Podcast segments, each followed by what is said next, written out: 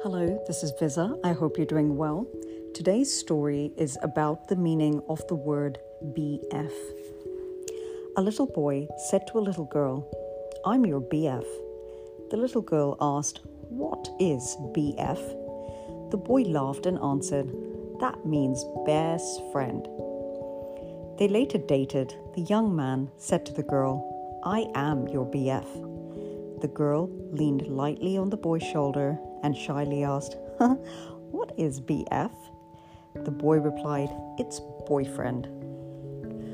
A few years later, they got married and had lovely children, and the husband smiled again and told his wife, I am your BF. The wife gently asked her husband, What is BF? The husband looked at the lovely and happy children and replied, It's baby's father.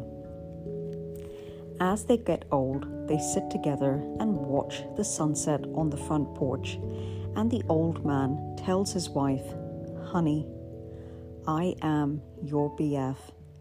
The old woman smiled with wrinkles on her face and asked, What is BF? The old man smiled happily and gave a mysterious answer. He said, Be forever.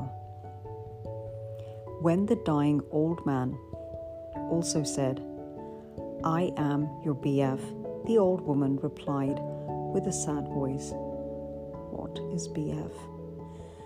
The old man answered and then closed his eyes and said, It's bye forever. A few days later, the old woman also passed away.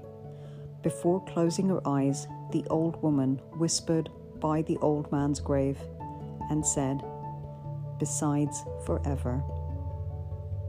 How the meaning of the same abbreviation changes with passage of time during different phases of life. I hope you enjoyed this lovely, touching story. Thank you so much for listening.